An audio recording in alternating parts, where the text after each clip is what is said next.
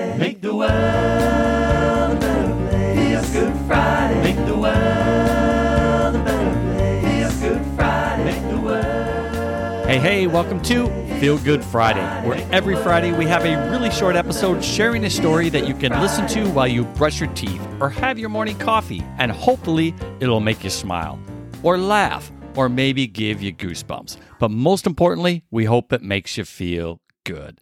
For today's story, we go back to Baltimore. I don't know what it is about Baltimore, but there appears to be a lot of beautiful humans there, as that city keeps popping up in our Feel Good Friday episodes.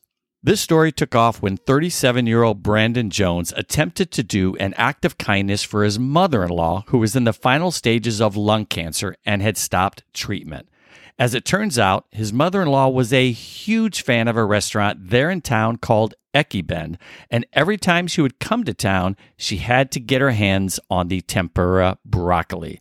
So Brandon decided to reach out to co-owner Steve Chu, who specializes in Asian fusion cuisine, and asked if by chance he could get the recipe so that he could make it one last time for his mother-in-law there in Vermont.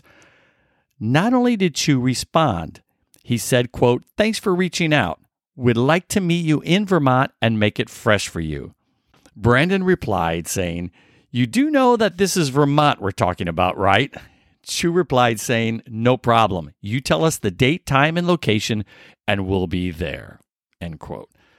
Talk about going above and beyond. This was a six-hour drive, but Chu and his partner wanted to take care of their loyal customer. Brandon's wife, Rena, said, "She had always told us, when I'm on my deathbed, I want to have that broccoli. In fact, when I was packing on Friday to drive up to Vermont, I called my mom to see if she wanted us to bring anything special, and she jokingly said, 'Tempura broccoli.'" That Saturday, Chu, Ekiben co-owner Ephraim Abibe, and their colleague Joe Oninuevo loaded up their pickup and drove the six hours to Vermont. The next day, the chef set up a makeshift kitchen in the bed of their truck at Rena's mom's house. Now, keep in mind, it was freezing cold, and they're having to get their fryer to the proper temperature to make the dish on a hot plate. When the tempura broccoli, alongside tofu nuggets with spicy peanut sauce and roasted garlic, was ready, the team boxed up the food and rang the doorbell. "Go ahead and answer," Rena Jones said she told her mother. "As soon as she opened the door, she recognized the aroma immediately," Brandon Jones said. "It smelled amazing." Her mother also recognized Chu and his coworkers, and she could not believe her eyes or her nose. "My mom kept saying, 'I don't understand. You drove all the way up here to cook for me?'" Rena said. She was so happy and touched to have that broccoli, she couldn't believe it. And Chu immediately recognized Rena's mom as well when he saw her. "We see a lot of people in the restaurant," he said, "but she always stood out. She loves the food and always made sure to tell us. She's an amazing, sweet lady."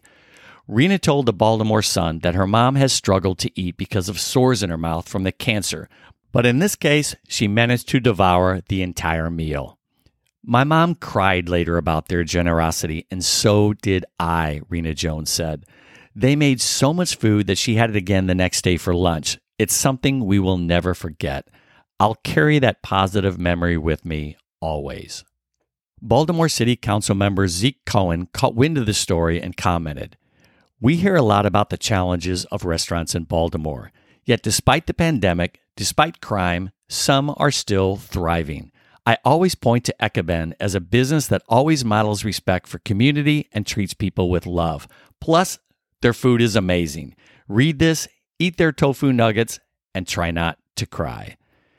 In closing, Chu said, "To me, it was a huge honor to be able to help fulfill the family's wishes.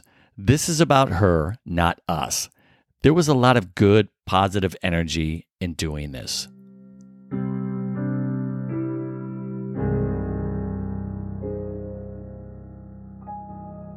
When our time comes, beyond our common desire to be surrounded by those we love, many of us also have our one last desire.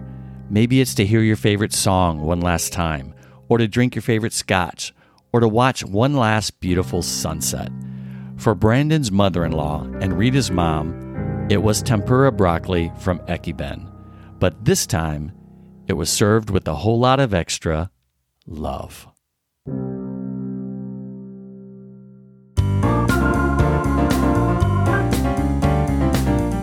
If this story made you feel good or inspired you, we ask that you share this episode with a friend.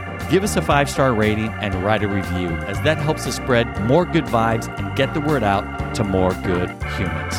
For behind-the-scenes info, please visit our website at better place project dot org and on Instagram at better place proj. We are on hiatus until February twenty-second when we launch Season five. But we will be back again next Friday with a brand new episode of Feel Good Friday. Until then, have a wonderful weekend, everybody. Feel Good Friday. Make the world a better place. Feel Good Friday.